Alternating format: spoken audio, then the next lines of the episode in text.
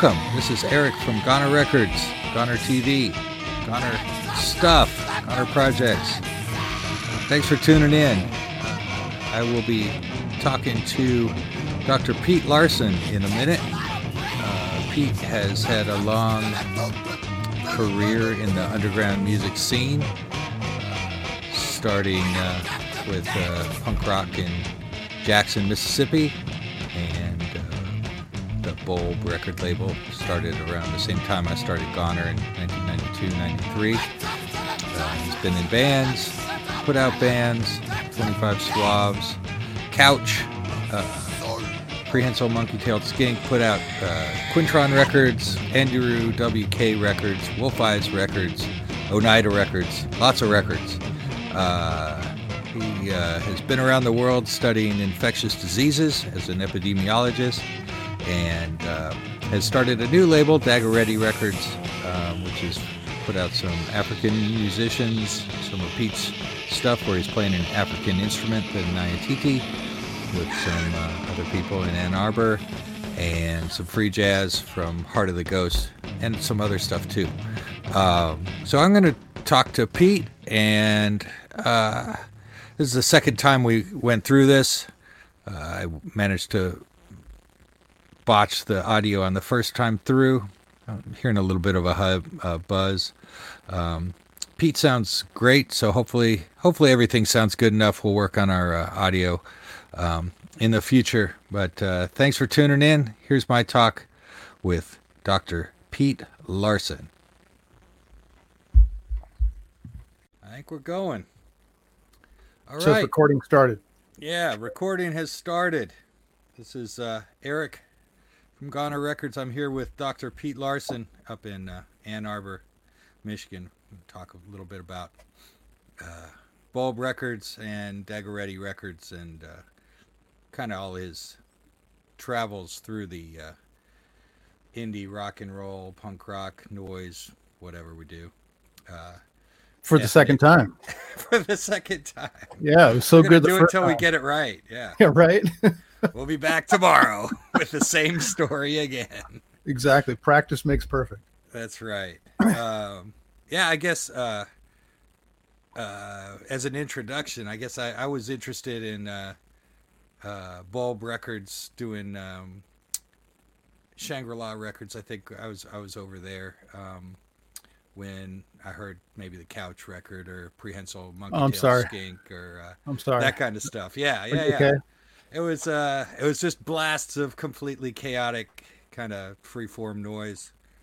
So yeah, I just uh it was a definitely a breath of fresh air at the time and uh kind of followed the label um ever since. Yeah, obviously your standards were low. Standards were really low in uh, in the early early 90s, I think. Um, They were low for all of us. yeah. I mean, think about what you know what it was like for you listening to it. You know what what you know what does that say about me for putting it out? You know, Yeah, yeah. If anybody's or Jim. Yeah. Um, so yeah, that that's that was the start, and then uh, Pete went on to release records by Quintron and Andrew WK and uh, King Brothers. King Brothers, is um, all all kinds of different folks. Uh, my favorite actals, that kind of stuff. Um, but uh, so just to just to get some background, uh, how did you come to the the punk rock thing? How did I come to the punk rock thing in my life? Yeah, yeah. When wh- I- at what point what were you listening to before you heard punk rock and, and what was the effect of of uh, I I saw um, the New York Dolls on Don Kirshner's rock concert in in, in I think 1973, maybe. yeah yeah and and it was it was mind blowing. I mean, I don't know if if you were alive at that time. I think we're about was- the same I was age. I'm young. assuming. yeah I was Yeah. young I was like four, three or four, you know, right and and it was mind mind blowing. I mean, there was nothing like it, you know, right and and you know, I mean, like a lot of kids, you know, you saw like Black Sabbath on Don Kirshner's or whatever, and and it was followed up with uh, a showing of of Killdozer with Wow. Lee Majors. Wow on, on, the CBS night movie, right? So Yeah. it was like, you know, crazy American, crazy, you know, American rock and roll.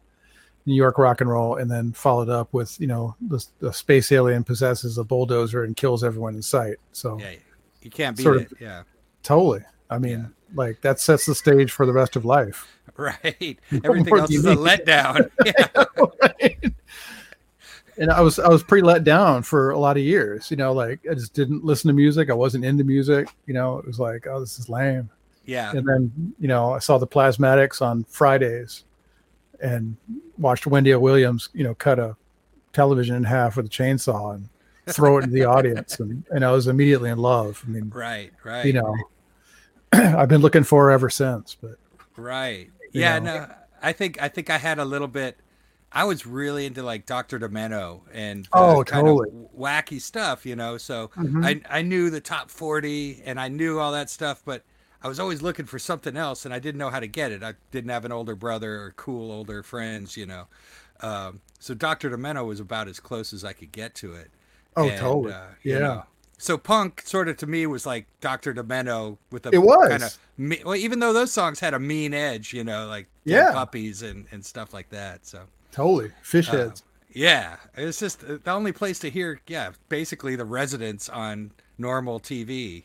I mean, Fish Heads is as weird as any resident song. So, oh, 100 percent. Yeah, so, totally weird. so punk I mean, was like Dr. Demento to me just as I got older. Yeah, totally. You know, like I wasn't ever. I don't know what you were like, but I was like, I was never into Kiss. I like, I couldn't. I just wasn't into it. I was like, oh, this is like, Yeah, you know, it's like rock and roll. You know, can I cuss? Is bullshit. You know, like right. I was just like, no, I'm just not into this. You know, yeah, like it was too phony. crazy. Yeah, it was phony. It was phony. Yeah. Yeah, thank you. I you. appreciate the phoniness. I like the kitschy stuff, but people took them seriously, and I just yeah couldn't get into it. You know. Yeah. yeah, I didn't get it. I was like, oh, this is like, you know, a bunch of guys in clown makeup. Like, what's serious about this? And people were like, oh, Kiss, man, this is heavy shit. Right. Right. No, you know, wasn't for me. Yeah, you had a whole bunch of degenerates running around, and you know, real degenerates. You know, I think like Aerosmith and and uh, the Rolling Stones and all this kind of stuff seemed a lot more real. I didn't really listen to that stuff either, but it was on I the didn't either. radio, and it seemed better than, or you know, than people in, yeah, clown makeup or whatever it was. I mean, the- the- yeah, go ahead. The picture in in Kiss Alive two of the kids at the concert is Oh, that was cool. fucking Yeah, cool. still cool. And yeah. Gene's, you know, bloody, you know, face and everything is pretty cool. But yeah, it just didn't hold up, you know. it just didn't speak to me. Yeah. I mean, I saw I saw Wendy Williams like you know cutting the TV with the chainsaw or guitar with the chainsaw or whatever, you know, and it was just like, oh, this is this is it, you know, this is like real, like Yeah. You know, yeah, like Gene Simmons, you know, he had his blood, but you know, it was fake blood, you know, like right. Wendy O. Williams was like, oh, this is real, yeah. like I, when I I, grow up, I remember want to marry her, you know. Yeah, I remember reading the newspaper of the Sex Pistols touring. You know, they vomit on stage, and you know, people are getting hurt at these shows. I thought, oh fuck, that sounds great. You know, Totally. that's that's like what I what I wanted out of music, and um, I that tour does sound insane. But when I heard the music, same with the Ramones, I heard like punk rock is coming. It's just noise. I was like, yeah, I'm ready for just noise. And I was like, oh, it sounds like music to me. I, it is disappointing, you know, that the Plasmatics are a much better just departure from everything. I, I could I could like you know I heard I heard the Sex Pistols and I was like oh this is just like kind of a bad rock band like I mean Yeah. now I now I, I obviously appreciate it you know but the time was like oh this is just like everything else Yeah. but like the, the plasmatics I couldn't figure out what they were doing I was like oh is there music in here I'm like I'm pretty happy there's not you know like right. Yeah. brilliant. Right. I think I think yeah, we talked about like if if we were just a little bit older and had to endure Aerosmith and all that Led Zeppelin a, li- a few more years, we would have welcomed the Sex Pistols as you know oh yeah the big break that it was. But Yep. to us, it was just more music out there, you know. Um, and yeah, I mean, like you said, uh, No Wave really was like a departure from punk and that kind of stuff. When I finally heard that kind of thing, it was through the contortions and uh, the No New York record, you know. Yeah, totally. But even before that, I mean, like, you know, there was a lot of like really like fucked up, you know, punk and hardcore out there. Like, I mean, it seemed like like the contortions and all that. That stuff I kind of picked up on later. Yeah. You know, when I was a little bit older, like I didn't know about it when I was like 12 or 13. And I think if I had heard it then, I wouldn't have understood. it. I've been like, oh, there's saxophones and this just makes no sense, you know. right. But there was like definitely a lot of like, you know, fucked up music that like was really awesome. You know, like, you know, like I remember the first time I went, you know, a friend of mine drove me home. He was a little bit older than I was, and he played me plastic surgery disasters Yeah. And I was just hooked. I was like, "Oh my god, this is like I can't make heads or tails out of this shit." It's like it's so good. It was just like complete noise, like because the production on that record is so bad anyway. Like, yeah. oh, this is brilliant. You know, I, Yeah. I, I want this. Yeah. Um, I was getting skateboard magazines and uh Or like Thrasher. I was like skateboarder at the time, which is really Okay. funny to go back to them in like 76, 78. They're like top 10 is either a punk record or Led Zeppelin. It's like all the all, all the toughest skateboarder dudes were still listening to classic rock and Jimi Yeah. Hendrix, but they were also listening to you know Devo and uh, Mm-hmm. know, Black Flag and all that stuff. Um, so I was I was reading about all this stuff and not really hearing it. And I woke up, you know, one Sunday morning and my dad was like, "Hey man, I saw uh, Devo on Saturday Night Live last night. It was pretty good." It's like, Dad, Dad, that's what I want to hear. Come on, Dad. You know, but if your dad tells you that that kind of thing, it just instantly becomes so lame. You're just like, Yeah, no. I tried. I still wanted to hear it. You know, I, Yeah. I had I had to catch up to my dad at least. You know, to call Right. him lame. that's true. Yeah, yeah. You can't let him give you the one up. You know. Right. Uh, but uh, that's cool. So, so did you start playing music at a young age? Was it just listening? What? How did all that happen? Oh, I mean, you know, like a lot of people just started playing and, you know, trying to play punk rock when I was like 13 or whatever. I think I was 13. Yeah. I stole a bass from my uncle, Yeah. my stoned uncle, and Yeah. like, you know, just started trying to form punk rock bands with anybody who would do it. And, you know, of course, nobody wanted to do it because it's Jackson, Mississippi, like in Oh, right, right, right. 1983 or whatever. Yeah. You know, nobody's into that, you know Yeah. so yeah you know we had like eventually like you know we had a kind of a decent punk scene in in mississippi like in you know in mississippi you can't just say jackson because there's only two million people in the whole state and like Right. you know like you know there's only like maybe 10 who are like going to be into weird stuff so it was like jackson hattiesburg the coast you know all like that whole We'll take it. yeah. yeah we'll take it all doesn't Yeah. matter Yeah. and there were like Uh, kids doing like tape labels at the time hmm you know and and there was still like you know i look back on it and there's still a lot of like extremely amazing music i mean there was a lot of like sort of you know typical punk rock bands or whatever but there were like a lot of people doing like kind of resident style weirdness Right. you know because like Yeah. residents were from shreveport Right, right. It's it always seemed like the weirdest people didn't go to New York. They were in Shreveport. You know, Yeah. they're really like it, it's kind of like they funnel.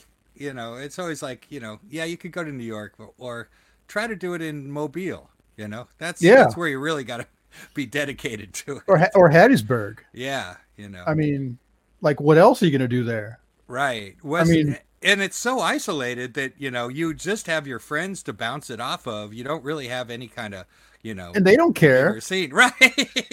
like they're not going to be like oh you suck because like you know Right. you're the only thing in town right. you know it's like something to do they're like all right this, Yeah. oh this is good i like this What there was a compilation that came out on vinyl not too long ago. I mean, probably ten years now. But Mhm. what was that called? I forget.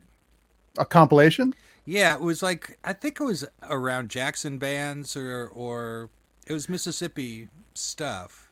uh i i reissued a cassette What was that? a friend of mine um my a good friend of mine joel black he's out in california now uh i gotta give that guy a, ma- a massive shout out like Yeah. because he's just an amazing individual like one of the most amazing creative people i've ever met and he had like done a bunch of home recordings when he was like 13 like using like a casio keyboard and a bottle and an oscillating fan and like he made all these recordings and put them together into a cassette that was put out by my friend Stuart Odom, who's down in New Orleans now, um, by this label called called um, Primordial SIDS. They had a zine and a label down in Hattiesburg.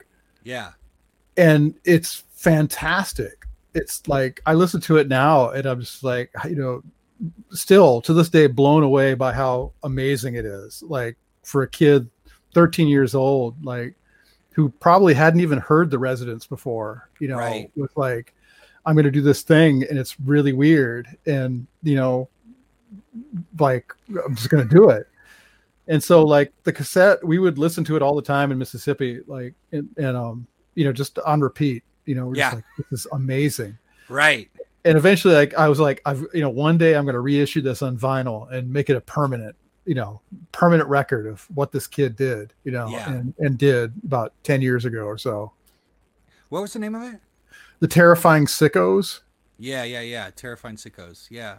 they had a whole label like okay. they, yeah. they had a bunch of bands they had like there was like three of them it was stuart odom joel black and and darren chase and joel had terrifying sickos and um, they all had a band together called the skull cans and they had another band called the ethnic lizards and like they had all like a whole compilation of all these fake bands they made up and a bunch Right. of zines like i mean these kids were just like absolutely amazing like yeah, yeah, yeah. and still when i look back at that stuff i'm like you know how is this possible like it was so like next level you know Right. You talk about Nothing doing I- your, yeah, do it yourself. They create everything because there's nothing. there's nothing exactly right.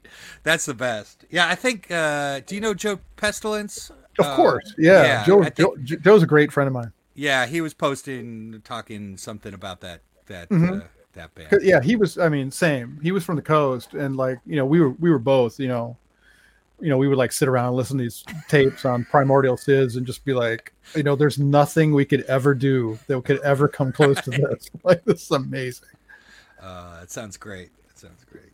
Uh, Yeah, yeah, I wish so- I wish somebody would reissue all that stuff, like all the zines and and the tapes and everything else. Like, I'm sure they're they're kicking around somewhere. Right. Yeah. It's uh it, digital stuff just doesn't, you know, it, it- you could scan it and it just doesn't isn't the same, you know, as having having a zine or something, you know, somebody Yeah. actually made. Yeah, in, a, in like a copy shop in the middle of the night. You know? Right. Stealing copies because your buddy works the late night shift. Exactly. that's exactly. To do it. yeah. So like I I started you know like you know doing zines and and tapes and and putting out stuff when I was in high school just because of all those what those guys were doing. You know, yeah. like oh you can do this. It's like all right. Right, right. Yeah, were you into trading and stuff with other people and trying to get outside and find out about other things that were going on? totally like you know we'd send tapes off to like maximum rock and roll and they'd you know review it and then you'd get like 50 different orders from you know god knows where Right. and it was just like mind-blowing it was like oh there's a guy from finland ordering this i don't even know how to send stuff internationally because i'm 16 like Right. i don't know what this is you know Right. Yeah, i mean it was, it's brilliant yeah, it is. It's it's you know, um, just uh, part of you, you become part of this community of of weirdos everywhere. You know, trading this stuff, and it's it's really cool. You know, I don't. If you become a you know accountant or something, you don't have that kind of. Uh, maybe you have a hobby um, where you could talk to people in Mhm. Finland about stamp collecting or something, but I don't know. It's always been an interesting way to to you know meet people all over. And uh, well for like you know you know for like a kid you know from a fucked up home in, in mississippi like you know it was pretty mind-blowing to know that like you know like you could do something and like there were people all around the world you know who who would who would be interested in it. Like that was a really weird thing you know? It's Like- so cool. Yeah. it was it was totally cool. I mean, if you go home, you know, you're not on the football team or something, but you go home and you got a cassette from Finland. yeah it's like wow. I remember i got like a cassette from like taiwan or some something like one day. Like some guy sent me a tape. I was like i was like what is this? You know like like how do you find like why does this happen? You know like it was just crazy Yeah. It's really cool. I mean, it's, it is just, it's, I mean, it, you exist and you're interacting with people. You know, it, high school a lot of times, at least you know, you're just like, what the fuck am I doing here? You know, um, but it's just like something you can do that makes you feel alive. You know, people are reacting to you, so that's cool. Yeah, hundred percent. I mean, I'm you know, I'm, I'm not going to say that you know kids don't have that today because they obviously do. It's just kind of in different forms, but like to me, like you know, the mid '80s, you know, for for punk rock and zine and cassette trading, you know, was was a really special time. You know that that that you know probably a whole lot of people didn't get to experience. You know, I think I think people are never going to be as isolated as you were at that point. You know, now you can go on and talk to somebody from Korea so easily, and you know, two states over was, you know, impossible to talk to somebody, let alone Korea. You know, at that point. Yeah. So. I mean, you know, especially at that time, like, you know, if you're a kid in the South, like, you know, and you want to go to see a punk rock show, you got to like, you know, in Jackson at least, you know, you had to like drive down to New Orleans, or, you know, drive to Memphis or drive to Atlanta to go see all these things. It was like took a lot of effort, like to do oh, yeah. this. Yeah, yeah. You know, it wasn't like something you could be like, oh, I'm I'm into punk rock. I'm going to a show tonight. You know, right. Uh, and then tomorrow I'm going to forget about it. It's like no, you got to like, you know, figure out how to get your ass up to like Memphis, you know, from Jackson, which at the time was seven hours. Like right. the speed limit was so low, you know. Right. And it was like, okay, well now we get to Memphis. What do we do now? We don't know anything about Memphis, you know. Like, right. where's the antenna? I don't know. right. Yeah, look for a punk, and pull over and, and, yell at them and say, you know, where do where do we see antenna? And they're like, that way. Uh, yeah, yeah. Um, yeah, no. When I when I moved to Memphis, I had never been anywhere where people had to drive three hours to go to a show, and that was a regular thing. Um, you know, in in Memphis, it was usually six hours because if it didn't come to Memphis, it was probably in St. Louis or New Orleans or Atlanta.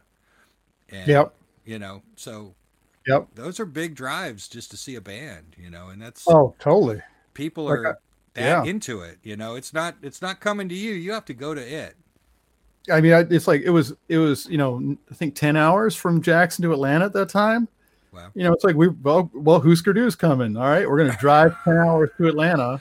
You know, to go check out Husker Du at the Metroplex. Like you know, like I mean, I don't you know uh, would, would I do that now? I mean, I don't know, you know, it would depend on the band, you know, but at the time it was like, okay, this is totally normal. Let's just do this.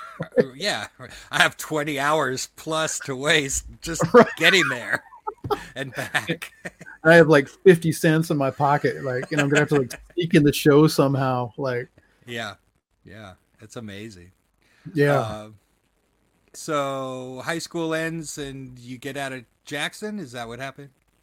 Yeah, I turned 18 and I I just left. I was like, yeah. I'm done down here because I'm not yeah. from the South, and like if you're not from the South, you'll never be from the South. And yeah, you know, like I'm out, you know, and ended up back in in Michigan, you know, right at the right time, you know, prime sort of touch and go, you know, time.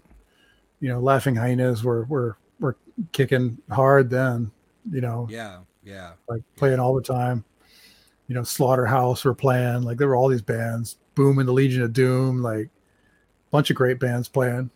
Yeah. Um, did you know uh, Len that does Wanghead? Do you know him? I don't think so. He put out the first Gories record, and he had uh, like um, Elvis Hitler and Snake Out mm-hmm. and these other bands, but um, uh, Art Fag was the, the band. Yep. That, yeah, I, I like that. I think he made a roller coaster in his backyard, kind of thing, like a working roller coaster. So oh, really? He's he's around somewhere. I I, I don't know if he's outside of Detroit or, or somewhere, but mm-hmm. um, that was kind of a role model. You know, another another wacko kind of uh, Detroit label. Um, but uh, yeah, so what at what point did you start Bulb? Was that right after you got up there? No, I was here for you know a couple years, and and you know like my kid was born and you know I was playing bands and all this and and started you know went back to school and all that stuff you know just life life was hitting. And it was like well you know I've always wanted to have a record label because I, loved putting out cassettes when I was a kid and, and doing all that. And And then I found out about this this like plan at the university where you could convince them like that that your power is about to be shut off or something like that, or you couldn't pay your rent or whatever, and they would loan you like five hundred bucks. Yeah. And you only, you had like 90 days to pay it back or something like that. And I was like, oh man, 500 bucks. Like United Record Pressing is like $325 to do 300 records. I can do this. Right. And, you know, I had this band going with um, Jim Magas from um, uh, uh, Magas, you know, Yeah. which was Couch. And, you know, we started talking about it. We are like, yeah, we'd like to have a label. This would be cool. And we'll, we'll put out our band Couch, which we didn't even have songs or anything. We never even played a show Right. right. we're like, yeah, this would be really good. And and like, you know, we played a show and we like recorded on like some, you know, Walkman or whatever, you know, just whatever. And we're like, we're gonna put this out. and I was like, I got the money, we can do it. Right. And you know, just start like putting out this record and you know, with no sort of understanding of distribution or like how to sell something or like you know what to do with it like how to make this money back that i had to pay back to the university like there was no sort of indication of how that was going to work like it was completely stupid yeah. jim magas you know he had like the best ideas ever and he was the guy that came up with the name bulb records and came with the idea of like fashioning after the sun records label I love it. Yeah. It's because he was like he's like you know a sun is everlasting but a bulb can burn out at any minute I'd never heard that. Amazing. that was it that That's was the perfect. whole rationale and i was like Ah, oh this is a really good idea yeah Wow. and and him and and and my buddy andy clayton from minus nine who's still here in michigan um you know they sat in kinkos one night and, and made this logo you know and that was the bulb logo you know Right. they they they did and it's so great. it's totally good Yeah. And then we just started putting out records. We, we put out like the prehensile monkey tail skink record and you know, Cornelius Gomez, I think it was another, and like, you know, a bunch of other things. And the Monarchs was a garage band here in town. Yeah. With. Andy, right?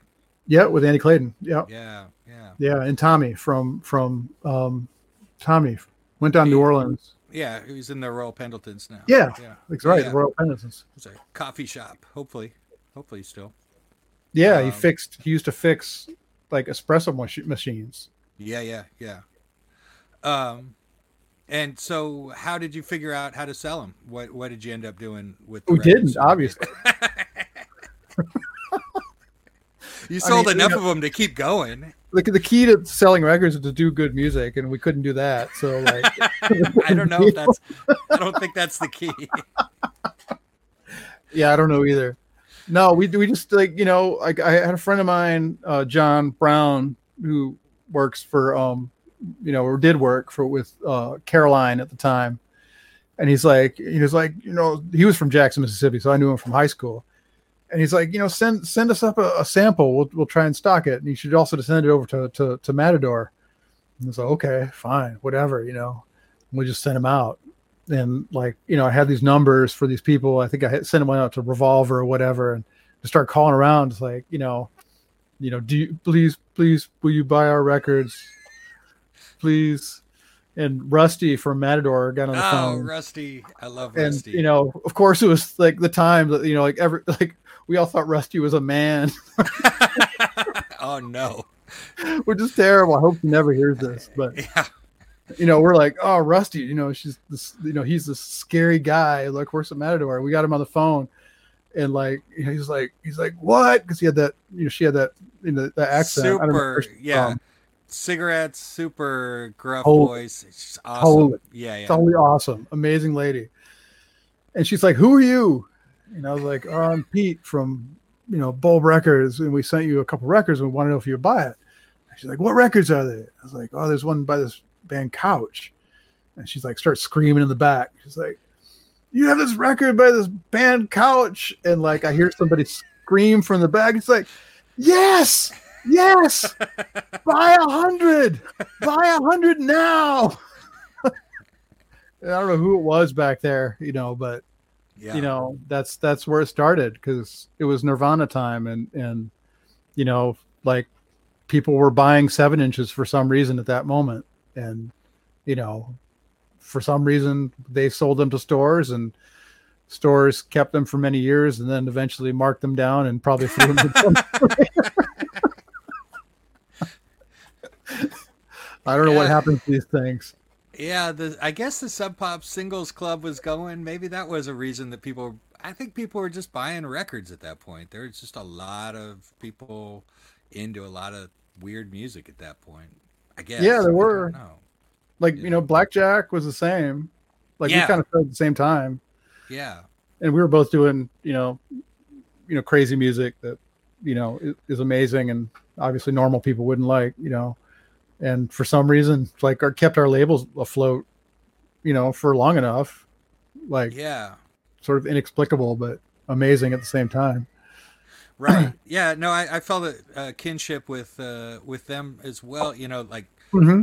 got monoshock came and played at uh the antenna with the yep. oblivions uh, mm-hmm. amazing show you know great band yeah just incredible stuff mm-hmm. so um Liquorball yeah, just completely insane rock. Mm-hmm. You know, but um, when did you? What you started? Ninety three, four. Yeah, ninety three. I did the Oblivion's first single because I didn't think anybody else would put anything out. You know, same thing, and then mm-hmm. people kind of were like. Oh, you sent me a, you sent me a good. tape and I think I rejected it. Right? Yeah, not good enough. That's why I had yeah. to do it myself. You know? Even Bulb won't put it out. and uh, Guitar Wolf had left me a tape. They they toured through after. Uh, Guitar Wolf mm. story is so great, and I probably have it wrong, but it doesn't matter because it's my story. I tell myself. Doesn't um, matter. Yeah. So I went up to see him at Guitar at Garage Shock in Bellingham, Washington, when they invited the five, six, seven, eights, and mm-hmm. um, Guitar Wolf invited themselves, and uh, so they show up from Japan and they said we're ready to play, and they said, well, what they didn't have, have they didn't have any gigs booked, not at the festival, I, and, and I don't think they had anything after that. Maybe a couple. So nobody knew who they were then. No, they had been on like a compilation, and that's it. And I mean, um, I, I, learned about them from you. Like you, you like sent me a tape of Guitar Wolf. Like we're like, check this out. This is amazing. Yeah, and yeah, so the so Dave Crider is running this garage rock festival, mm-hmm. and you know, Garage Shock, right? Yeah, and and like most of the, I mean, they looked the part. You know, they're wearing all black yeah. leather and stuff. They look cool. And he's like, "All right, well, we had this hour, half hour, whatever, set for sound check. You can play during sound check." So they just set up and you know people are Guitar coming in and, and, Guitar Wolf is playing before the show started. You know, and of, course, like anybody there is like just gonna be fun. You know, right? It's, oh, you okay. can't follow it. Yeah, like so. there's nothing you could follow with at that time, particularly. Yeah. The five, six, seven, eights are on the corner just laughing, and you know they just they loved it. And Jackie and Cedrics, and you know all these hmm. people. Just I'm still friends with all those people, and they're you know come through a number of times. Um, and so Guitar Wolf's like, "Can I play in Memphis?" And I think that's basically they figured if they showed up at that festival, they'd meet enough people that they could tour. You know? mm-hmm.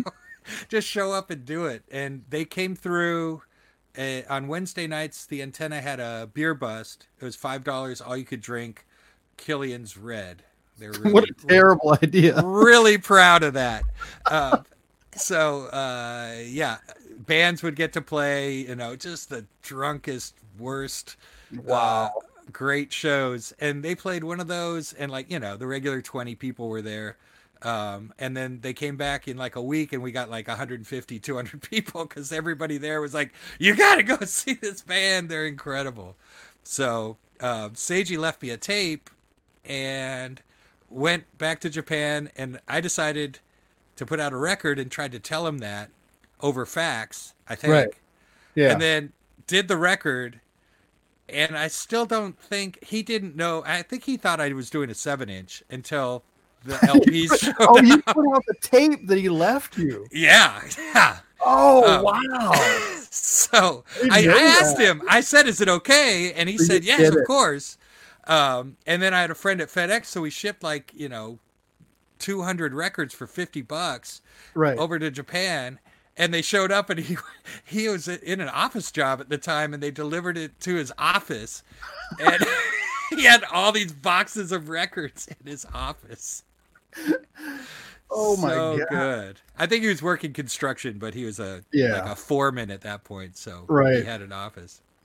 wow Uh, i didn't yeah. know this story that's so yeah, that was the start of it, and yeah, we've been you know uh, at it ever just- since yeah at it ever since, you know, and um, just really yeah, same thing. We could sell Guitar Wolf, you know, records back then. Sold like three thousand of that first record. hmm um, and you know there was just a bigger market and people were excited about new bands and there weren't reissues of every record that's ever come out you know Right. coming out every week and you know it was it was still like an exciting thing and um yeah, so people you know, people were excited to find their thing.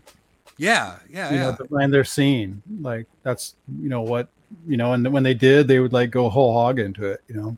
Yeah. like- I don't know, you know, I don't want to, you know, I definitely don't want to like say like, oh, it was better 30 years ago when I was a kid, but you know, you know, people are a little more had a little more of an attention span back then than they, They do now. Yeah You know, they don't sort of now they kind of just like move between different things, you know, yeah which is okay too, but you know, It's it was a weird thing in Memphis where people really didn't give a shit about you though. You know, so if you want to be a hmm. band, you have to do it despite no one caring. You know, because there's well, same in Mississippi. Yeah. yeah. yeah, the same kind of thing, Exactly. and most places are like that. You know, it's like you got to stick with it because people are going to hate you until they decide they like you or whatever. But Memphis was especially tough, I think, and you know that that lets you just be a band and not care, uh, You know, because it's like, yeah, we think we're good. Fuck you. you know? Yeah. So I mean, you know, and eventually, like, you know, one, you know, people won't have anything else to do, so they'll come see you, even if they hate you. right. You know, Yeah, and you know you get to open up for all these other bands or good bands, and because there's no other from all over. bands. Yeah, you're like you're it. Score! I booked the show. My band's Yep. playing.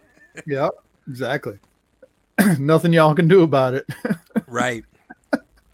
Uh, so eventually, um, you put out Quintron. Um, yeah. So we had couch going, um, and you know, we're playing around here in southeast southeast Michigan to anybody who would let us play. You know, like whatever. And then um, my f- some friends of mine from Chicago, or a friend, my friend Ricky moved to Chicago, and he's like, "Oh, you should come out here and play." There's like a cool music scene out here, and we were like, "Okay, fine, you know, get us a show, we'll come out." And he got us a show at um, what turned out to be Quintron's place, the Milk of Burgundy, um, in Wicker Park yeah. and and you know it was like mind blowing for us because there were people there. Number one, you know we weren't used to that, Right. you know, and then number two, there was like all these other bands and people that were that were doing stuff, you know, as as as crazy as as what we were doing, you know, and you know it was like oh wow, you know, there's like really a lot of amazing music here. This is a really great scene in Chicago, you know, and and Quintron had this band called Math at the time, which he do- still doesn't like to talk about, but you know we can talk about it. Right. Um, And you know he was doing percussion and keyboard stuff with them, and it was kind of a serious thing. And and like you know, event I did I did a CD for that band for Right. for Math. That was the first CD I ever put out. It was CD worthy music. Well, yeah. For, well, what happened with that is like you know a friend of mine at Caroline, uh, like got Caroline to pay for that, to pay for the Nice. manufacturing for it, and I never understood how that worked. But all I know is I got a bunch of free CDs, like you know, didn't pay for it. Right. Yeah, Good. yeah, it was good. Good. Um, so yeah, out of out of math came what? Duotron and um, Yeah, so. Math broke up and split. So uh, Robert became Quintron because that was the name of his dad's company or whatever. And then Jody from Math became Duotron because there were two people in, in her band. right. Um, so they kind of split off. And then she eventually became Monotron and like just turned into this whole thing. But, you know, Quintron at the time just sort of like split off from math and just kind of kept doing the same thing he was doing before. He was just playing percussion and like, and eventually like found an organ in the trash or something like that and started doing his organ thing. And, you Yeah. know, just never turned back, Right. especially after he met Panacea. Like, you know, he, you know, became, you know, he was always, a, always incredibly amazing, wonderful human being. And, and, you know, you know, hooking up with Panacea, like really took him, you know, to the great person that we know today. Yeah, they're just perfect for you know making great weird things happen. You know. Totally. Yeah. Like two of the most amazing people I can think of yeah. in the world. When when Quintron first came to Memphis to play, um, he came down with the Demolition Doll Rods, and that was a perfect. You know, at the time, we Yeah, we didn't know what it was. Oblivion's Demolition Doll Rods and Quintron, and Hmm. you know, Quintron wasn't on the bill. They just, you know, brought him along Brought him and said, "Hey, hey, can our buddy play?" Which is, you know, great if you're a one man band with an amp and a guitar. If you're a one man band with tuned water bottles all around, Oh yeah, the you know, percussion he had Oh. everything, you know, this giant setup. Um, and was amazing. And I was playing videos beforehand, and I had Korla Pandit videos on and stuff. And he just stopped and he was like, "Oh my god, what is this?" You know. And since then, you know, we've been we've been tight. You know, it's it's Yeah. Uh, but um, it was just kind of the weird thing where, uh, I, I, maybe there weren't enough bands around, or if if you weren't into a garage scene, you know, you would Hmm. play. You know, the Demolition Doll Rod's pretty straight garage music playing with Mhm.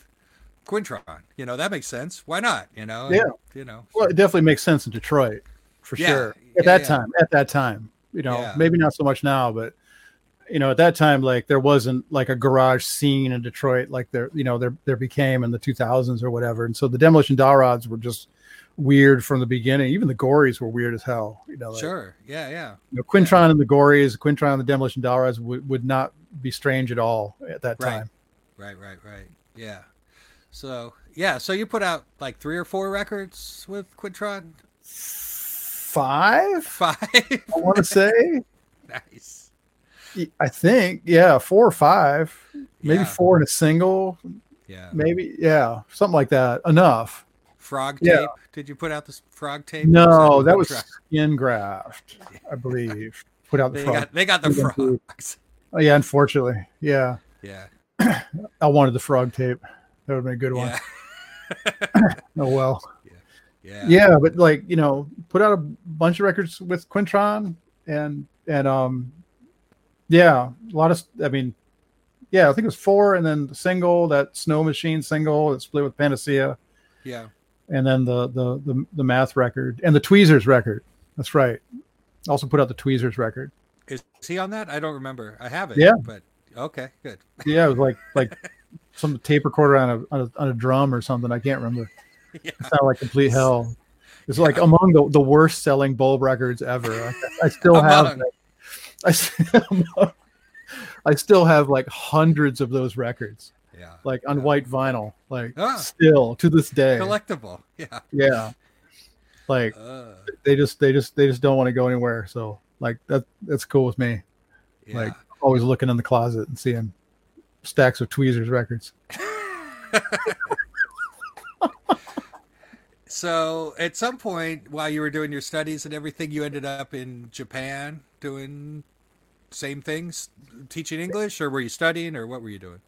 Yeah, I went to Japan. Um, was you know teaching English. You know, um, but also went over there because of the music scene. Because like that was sort of intriguing thing at the time because there were so many like cool weird Japanese bands, and ended up going to Osaka and and um, you know got hooked up with uh, the King Brothers over there, um, and all those Yokkaichi people. Yeah. Um, yeah. How did you meet the King Brothers?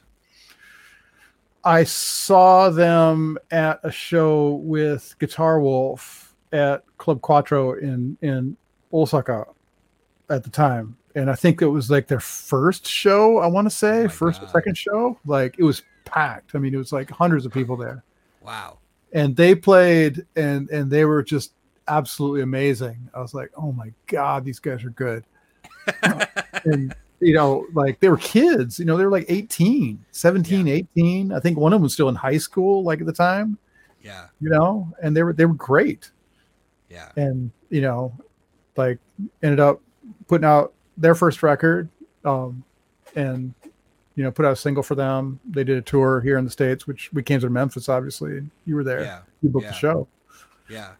I think I saw him out in San Francisco on the same tour. Maybe it was the next time through. I think it um, was the same tour. Like you went out to San Francisco, and I think that was like their because they did a West Coast leg, Yeah. and yeah. and it was like their car blew up or something. I can't remember what happened. Something weird happened. Yeah. those those shows were some of the most the craziest shows I've ever seen, you know. Those were nuts. Yeah, really good.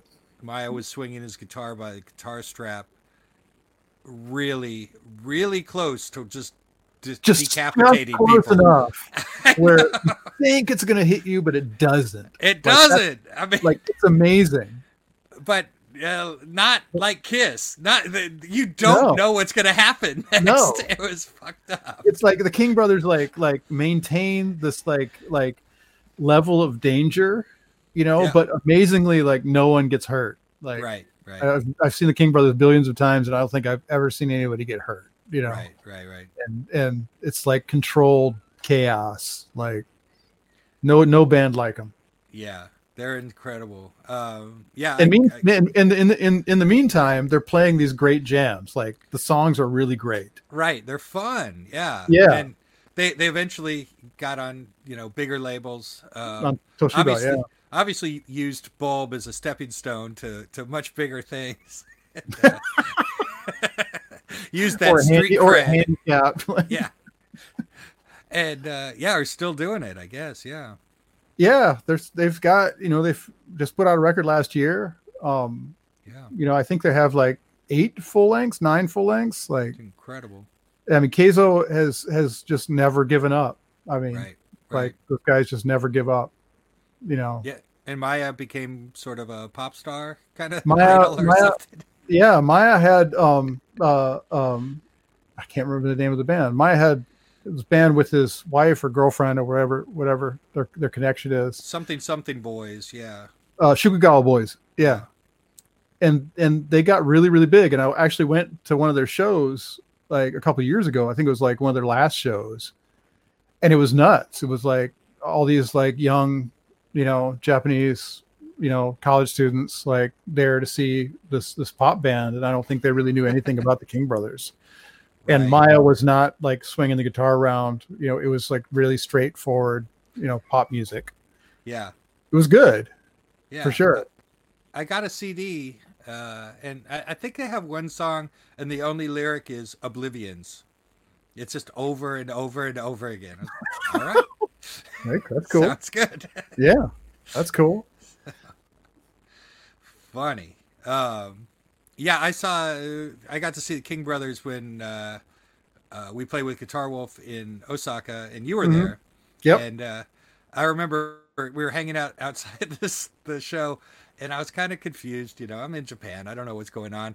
And you're like, just just walk through the the the line, act like you don't know Japanese, and they won't stop you. And we just cruised on through. Yeah. And you know, just walked right in. Not that we couldn't get in anyway, but Right. you know, I. I I had to get in at some point, but it sure Yeah. was a lot easier with that attitude. you know? Totally. Yeah. Yeah. They, Yeah. At the they- time, you could get away with that. Yeah, they feel sorry for you that you don't know Japanese, and, and they won't embarrass you by uh, stopping you or something. Yeah, so, And also, they just want to like you know get get you out of the way. Like you know, yeah, too much trouble. right. that was great. That was that was really great. And the, Yeah, the King Brothers followed us around um, that whole tour. So Mhm. Yeah, you guys were great. fun. It was really fun. It was super Uh, good. Yeah. So what else? Uh, I guess you came back. Um, well, you, Yep. you you kept doing the label in Japan, and then Oh, yeah. back. yeah, yeah. Then I moved to Boston. I kept doing the label, and that's like you know I, you know I did I put out like Satan is Dead and and Infinity Man after Japan.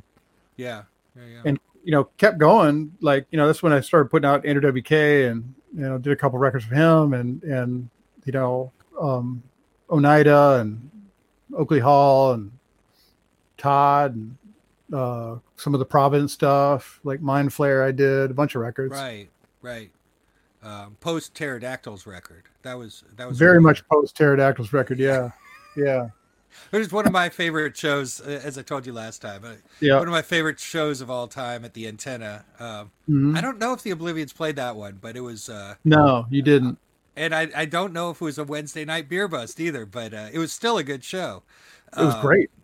yeah. So so tell me about the pterodactyls. The pterodactyls. Um, I don't know what's what's the. I, Well, know, what was the concept? I don't know how Why did the band form? why did the band form? we we we had like Aaron Dilloway had this costume and like he would be the pterodactyl man when he wore this costume and we were like oh we we have to form a band around this. Of and course, like yeah. you know it was me and Aaron and Steve Kenny. And and we had this this you know faux rock band. Um and we were all stoked because it was like the first band we'd ever been in that anybody liked.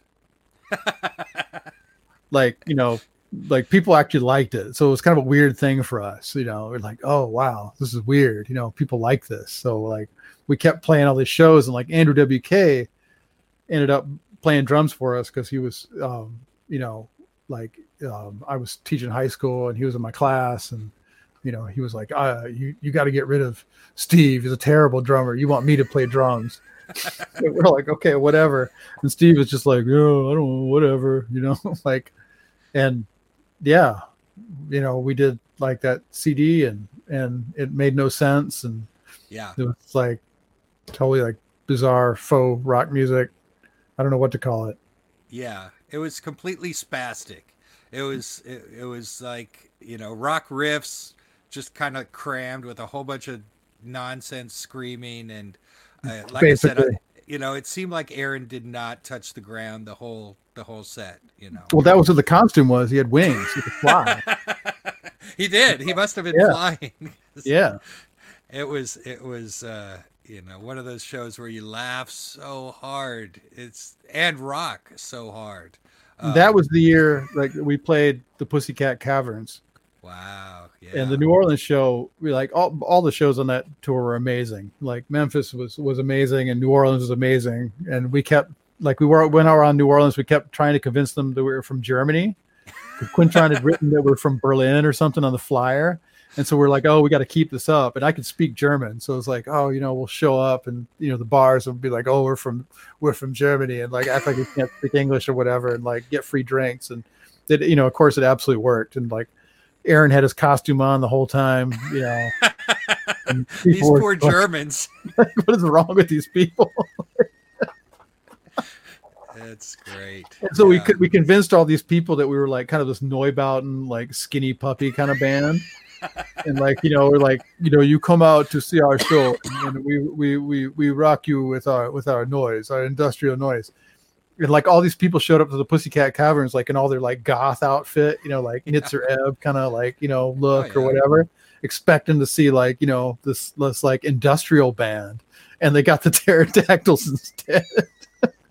I love it. I love it. Yeah.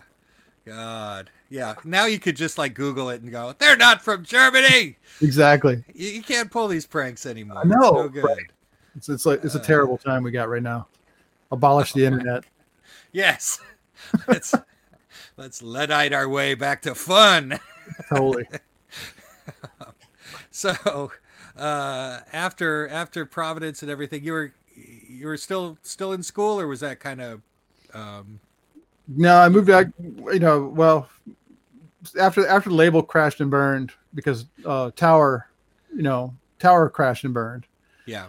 And I don't know what your experience was at that time, you know, but it it crushed my distributor, who you know, o- you know, owed me and a lot of people money, and because they couldn't get paid, you know, from Right. Tower, and so it really destroyed everything. So I just So stopped putting out records. Like it's just not, it just can't work anymore.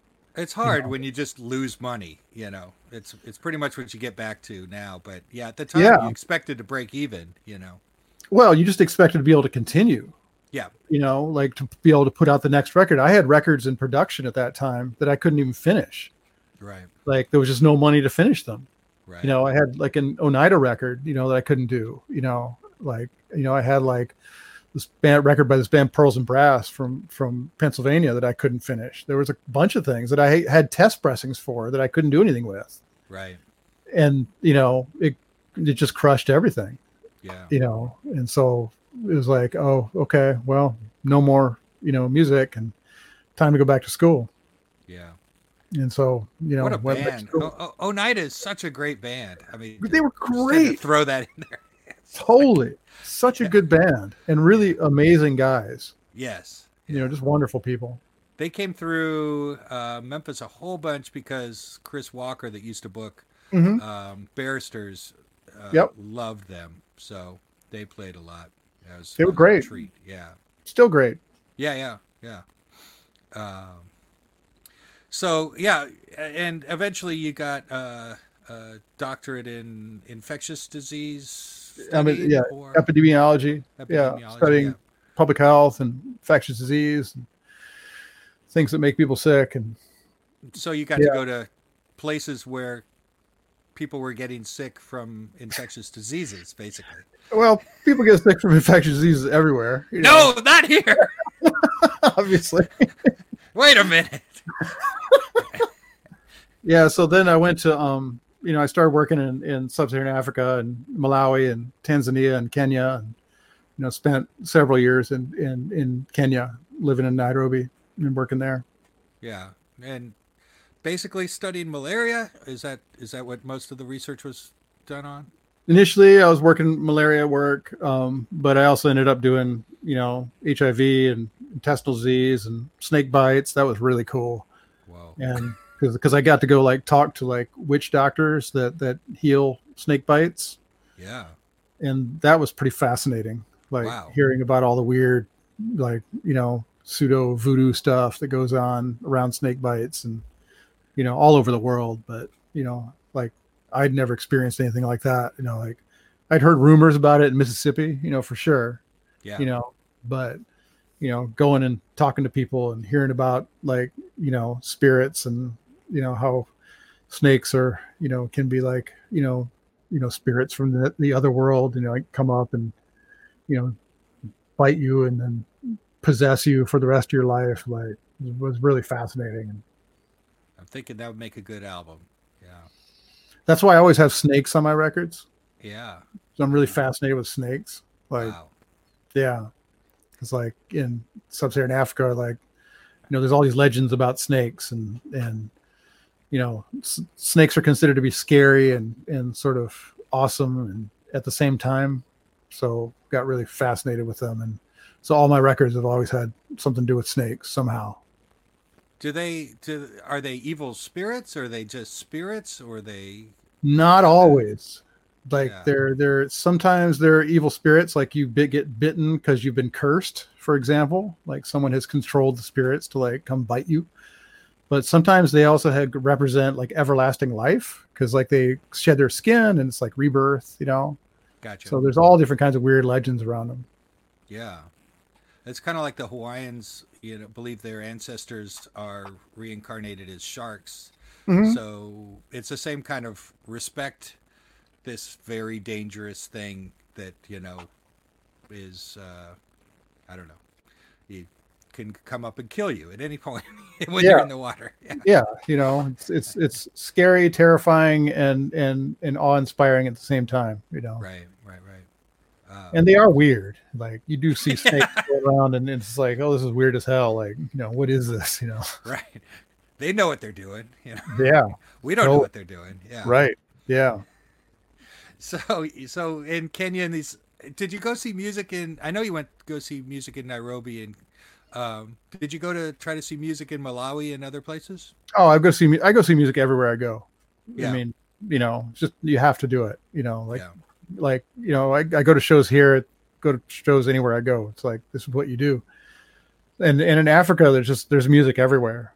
You know, like Malawi was was really overwhelming because like it could be like you know your cleaning lady and she's singing and and it's just the most amazing sound you've ever heard and you're like oh my god like like i want to record her right now like i want to put this out because this is Yeah. incredible I mean, it's like everybody, you know, it's like why, you know, why, what is this? You know, like why is there so much like amazing music here? You know, like, you know, it's not like they're taught; it's just something they do. You know. Yeah. And you know, so yeah, you know, you go out to bars and you know watch people play music and you know people dance and and it's all different kinds of stuff. It can be like you know traditional stuff. It can be like reggae, a lot of reggae over there. You know, can be like you know disco, you know electronics DJs, that kind of thing. Like like everything. It's it's really overwhelming. You know, Yeah. the variety of music. Yeah. So how did you get? I, I, I know you kind of started playing over there. How Mhm. did you get involved in in that uh, playing the Nyatiti? Yep. Yeah. Yeah. Yeah. Yeah. yeah i mean you know you know you go out to shows you start meeting people you know you're like you know you're the only white guy at the show like you stick out and it's pretty easy to like start talking to people and like you know like kenyans in general are really friendly like it's no big deal to just walk up to somebody and just start talking to them you know you know Yeah. especially if they play music like you know they're always happy to talk and you know just started getting hooked up like you know saw a guy in a bar playing this one night and I was like, what is that? I've never seen that before. You know, and I was like talking to him for a while and I was like, I was like, yo man, can you get me one? And he's like, Yeah, I can get you one.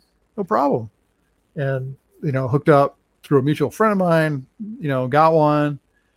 And then like, you know, had to figure out how to play it. And I was like, Well, how do I, you know, learn to play this? Can you teach me? And he's like, No. He's like, You got to talk to the old man, you know, you know, Gueno you know he'll he'll he'll teach you he's the guy like, okay fine and it's totally like you know going to like some elder like blues player in holly springs or whatever and being like teach me how to play guitar you know you know and they'll be like give me some money You know, like,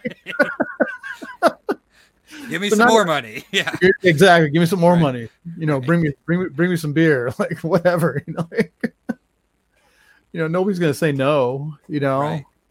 you know and you know it turned out to be a really amazing experience like you know taking lessons from this old man and you know he doesn't speak english and and you know his swahili is sort of questionable and my swahili is worse and you know so communication's a challenge but you know you just get to know everybody you know they're all super friendly and you know Yeah. So so it's a it's like a lyre. Um, Yeah. It has resonating strings or not? yeah it's an eight string lyre um you know there's eight strings uh and like there's a bowl. It's like a piece of wood carved out into a bowl.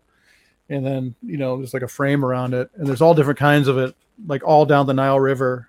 Like there's all different versions of it you know for down from ethiopia and eritrea like down into kenya and tanzania. Like there's all different versions of it. And i play one from western kenya. And like it's only really in one town in western kenya. So it'd be like you know if you know there was a, a particular instrument in holly springs and like everybody in holly springs played this one instrument you know that's what it'd be like. Yeah. and you know unfortunately like now there's only about i think 24 of us in the world who play anymore. Wow. like you know not many left you know. Very few old people and obviously they're getting fewer all the time but at one time you know it was it was big over there you know people there were like records i have tons of records yeah, Yeah. TD records Right, right, right. Um, so yeah, you started hearing this stuff and wanted to start up uh, putting records out, putting out music. Yeah, again. i didn't learn my lesson the first time Never. ever yeah and it's like you know oh It'd like been like 20 years or something at that point, right? Uh, What is No, the gap? 10 10? Okay. wait wait. yeah 10 10 years Okay. Okay. yeah, about a decade, something like that. And I was like having kind of a tough time in life. And I was like, you know, my professional career was kind of like, you know, not doing so good. And like personally, I was doing really bad. And like, I was like, what can I do? And I was like, oh, I know how to put out records. like that's something I know how to do. I can Yeah. be in bands and put out records. And you know, it was like, okay, I'm going to start this fake record label in Kenya and put out Just like you know, your fake lab- label in Detroit, right? Yeah. Exactly. Same thing. it's like, oh, we can do this. You know, we'll jam out on Saturday night and like put it online or whatever, like go out and record like the old man playing or like, you know, whoever, you know, in Kenya playing and just put it online, you know, and then, you know, eventually like start pressing vinyl and here you go. You know, back to it. Yeah. And uh, so how did that go? Putting out records? Yeah. It's going. It's going. Yeah. Were Yeah. you were you surprised at uh, how well it went? How hard it was? What was your experience as opposed to you know earlier? um it's obviously different now you know because like music's different for sure and and i'm older and different you know but it's the same you put out records some people like them some people buy them you know like people appreciate it like i mean i i, I don't know about you i like putting out records you know i think it's you know I love Yeah. putting out records. i yeah, love i absolutely love putting out records Yeah. like there's honestly nothing i love more Yeah. It's uh yeah, go ahead. no you go ahead Um yeah, no, I I agree. It, it's uh it, it's just it, it's it's a weird way to collaborate with somebody and just, you know, take something and, and just show other people what's going on. Um I I I, have got we've gotten the Dagoretti records in the store and you know you throw a, a seven inch of someone from Kenya playing you know this drony weird music Mhm. and people have been buying it you know? It's it's it, yeah. you, you're in this weird it's not a niche it's just you know you just uh you know you want to say the closest thing is world music and then you want to stab yourself in the eye so. That's that's generally what i want to do when i hear that term yeah. Yeah you know so um yeah it's just if people are into good music hopefully they like it and hopefully they get a chance to hear it and hear about it you know well you know people like you know like i think that people sort of underestimate the importance of labels now.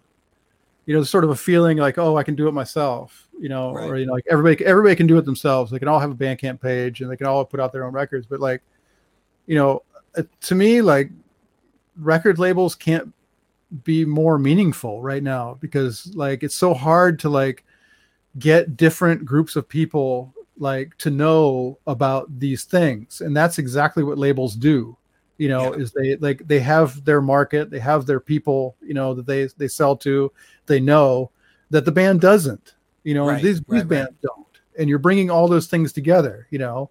Yeah. And then all along the way you bring all those bands people together too you know it's sort of like a meeting point you know? Yeah yeah yeah. So i i'm you know i'm pro label you know we i sort of feel like you know they're they're more important than ever right now. Yeah no i agree i agree. Um and you know you have put out kind of free jazz stuff. Mhm. talk about some of the other bands that, that you put out. So i've put out um two guys from kenya uh makadem who's who's uh my buddy stuck in denmark right now um grandmaster masese who plays this giant version of this. Um did two singles for them and then i also did a lp for for this free jazz band called heart of the ghost uh with um ian mccolm um jarrett gilgore and luke stewart from irreversible entanglements. And i saw those guys on tour here in town and and it was like to me it was like seeing like the minutemen. It was like Yeah. the free jazz version of the the minutemen. You know they were just like three dudes like playing this like really aggressive form of of, of free jazz you know but it was like you know grooving and like joyous and like everything you know like everything at the same time and you couldn't help but like love all the noise that they were making you know? It's awesome. And you know they were totally like you know get in the van just go wherever you know play anywhere. If you get two bucks who cares you know like you know just just the coolest dudes ever. Yes and i was like you know will you put out a record on my non-existent label? And they were like they were like yeah sure why not? You know? And you know of course i didn't explain to them that i didn't have a label but you know or i had a fake label. Yeah. Right yeah, right. you know sort of pulled it together and you know they must have thought i was nuts. They probably still think i'm nuts but you know i'm pretty stoked to be able to bring their music to the world because because they're great. And Yeah, i've got a new, new lp coming out by them Right. soon. Yeah. Second one coming out. And then uh, and Mhm. and your own your own band? Uh, on there too. Yep. And then, you know, my band, uh, Dr. Pete Larson and Cytotoxic you know, TT Band, we've done two records. We did one last December and then one this past month um, with my buddy Fred Thomas, um, who's on Polyvinyl. Uh, Cat Stives, vocalist here, Tom Holman, who was in USA as a Monster and in Mounds. And then uh, my buddy Mike List, a fantastic percussionist uh, here in town, and Dave Sharp, another friend of mine and so we've done a couple records with with us and and that's that's done really well you know super fun just fun to make music fun to put out music fun that you know somebody buys music yeah it's you know uh, yeah. it. yeah it's just hard to it's hard to get anybody to write or do anything you know i think everything just disappears now so Um, hard and it's so weird um, this is kind of a side note, but I, Yep. I was in Chicago outside the Empty Bottle.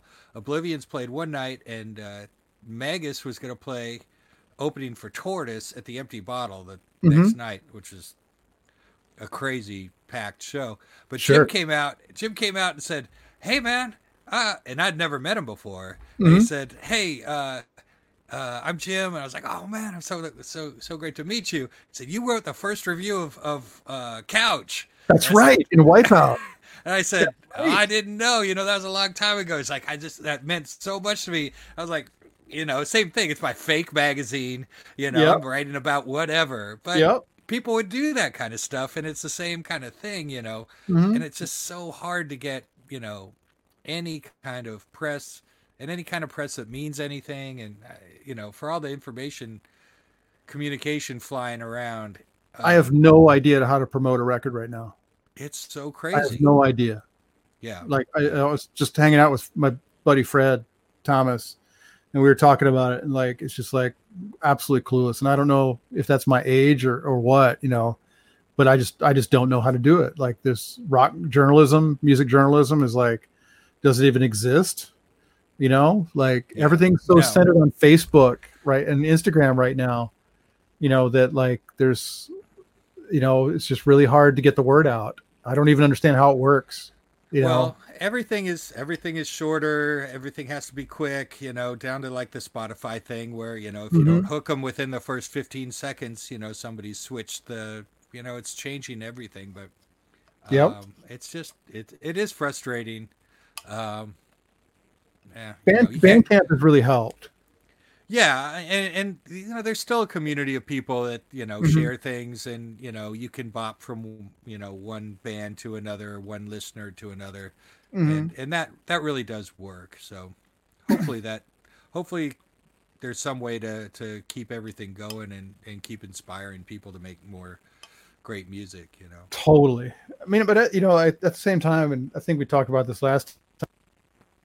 Like, despite the fact that like the the music economy and the record economy is so constrained right now, like there are so many fantastic records coming out. It is, Oh, it is yeah. absolutely overwhelming, and, and like I can't keep up. Like, Yeah, yeah. you know, either like you know with with my attention span or with my my my my bank book, like you know, it's just impossible. You know, I see like ten records every day that I like I want Right. you know, I'm like, oh my God, I got to have this, you know, and, you know, like like a walk down to Encore Records today just to go say hi to Barnaby again, you know, it's like, hey man, how you doing? He has a stack of records. He just got in, in there and it's like right on there. There's like, you know, the new Oranssi Pazuzu records sitting there. And I'm like, okay, I have to have it, you know, right. done, you know, you know, yeah. thank you, you know, but of course I'm poor, but oh well, what are you going to do? Right. Yeah. It's the same thing. You know, I, I'm buying from the for the store, looking at them, going, "Oh, I really want that record." You know, if if if no one buys that, I'll buy that record. You know, that kind of thing. And there It's- goes all the profits. Yeah. Well, I, I can't afford the record, but you know, it, it's in the store. You know, I'm looking at it, and, and if somebody buys it, I'm like, yes, I, I Yep. got somebody to buy the record. You know, that's the whole point is to actually sell the records rather than buy them yourself, which is Yeah, you know, totally. not a good way to to you know getting high on your own supply or whatever it is. Nope. but, Yeah. Yeah. Uh, But I, just, I, I just, I just think it's, a, it's a great time for music. You know, yeah, yeah, yeah. Fight everything. You know, it's really easy to get negative, but there's a lot of fantastic music going on out there that it's overwhelming. Yeah, yeah. So, so yeah, having studied infectious diseases, uh, you were saying that uh, this is a very busy time for you, um, and oh, I'm swamped. Yeah, yeah, yeah. completely busy. Yeah, this like is, you know if you're in any type of public health right now like you know you, you've you've you know nobody cared about you six months ago. But Yeah. now you know like everybody's banging down your door because like there's a million things going on for obvious reasons you know. And i wish this wasn't the reason you know. I you know sure, i would like to be you know as busy in times where people aren't you know you know dying in hospitals you know and that kind of thing. But you know rather like the world not be devoid of live music or you know like you know people not being able to go out and, you yeah, know, it's rough yeah. But don't go out. Stay in. Wear a mask. you know? absolutely you know i gotta i gotta give a plug right you know um wear wear your damn mask it's absolutely serious you know there's nothing wrong with putting a piece of cloth in front of your face you know to go into a store. If you work in a store you should wear the cloth on your face. Um, definitely don't go hang out in bars. As much as i love to hang out in bars and love shows and all those kinds of things like they are just absolutely like you know the best place for covid-19 to transmit. You know if you don't want to get sick and you don't want to see your friends get sick you'll stay out of the bars you know Yeah, for yeah. sure. And Yeah. i know that's hard for people if you're going to hang out with people go hang out in the backyard sit outside get some chairs spread apart you know crack a few beers you know hang out talk do all, all the things that you do you know but you know this is a very serious time Yeah, I think yeah, what what's you know gotten America to this point has been this stubborn individualism, and uh, that's not So helping it's- us right now. it's a handicap it's an Yeah. absolute handicap it always has been but you know i think it's just obvious now yeah, we've got to completely rethink our healthcare system. You know, we've got to re- re- completely rethink, you know, our social welfare system. You know, we've got to completely rethink the fact that, like, you know, we as Americans need to protect the people around us. You know, and all need to pull together. You know, as one. You know, to build a better nation for all of us. You know, not just for like a few people on top. right. You know, it's not a competition. we, we we feel like we you know I think Americans feel like we're for some reason it'll work out for us where there's real no really it always has in the past and um, It's worked out for some people. yeah yeah Yeah. and other countries you know with a lot less resources than we do have been able to you know come together and and you know and act as a unified country for the good of everybody we don't like to be told what to do so we're not going to do that. It's just you know i don't i don't I don't like to be told what to do either you know Right. but i also like you know i like for my friends and family even the people i don't know to like live like fulfilling healthy lives you know. I like to live in a world where that's happening. All right. That's what we're looking forward to. Hopefully uh hopefully everyone will hear this uh this message from this, uh, i hope so. The world will be changed like like like you know the tweezer seven inch. Right. Bulb and goner uh, agents agents of, for good. Totally. Yeah. Cool man. Thanks thanks for talking to me again. Uh, dude thanks thanks for hanging again. It was totally fun.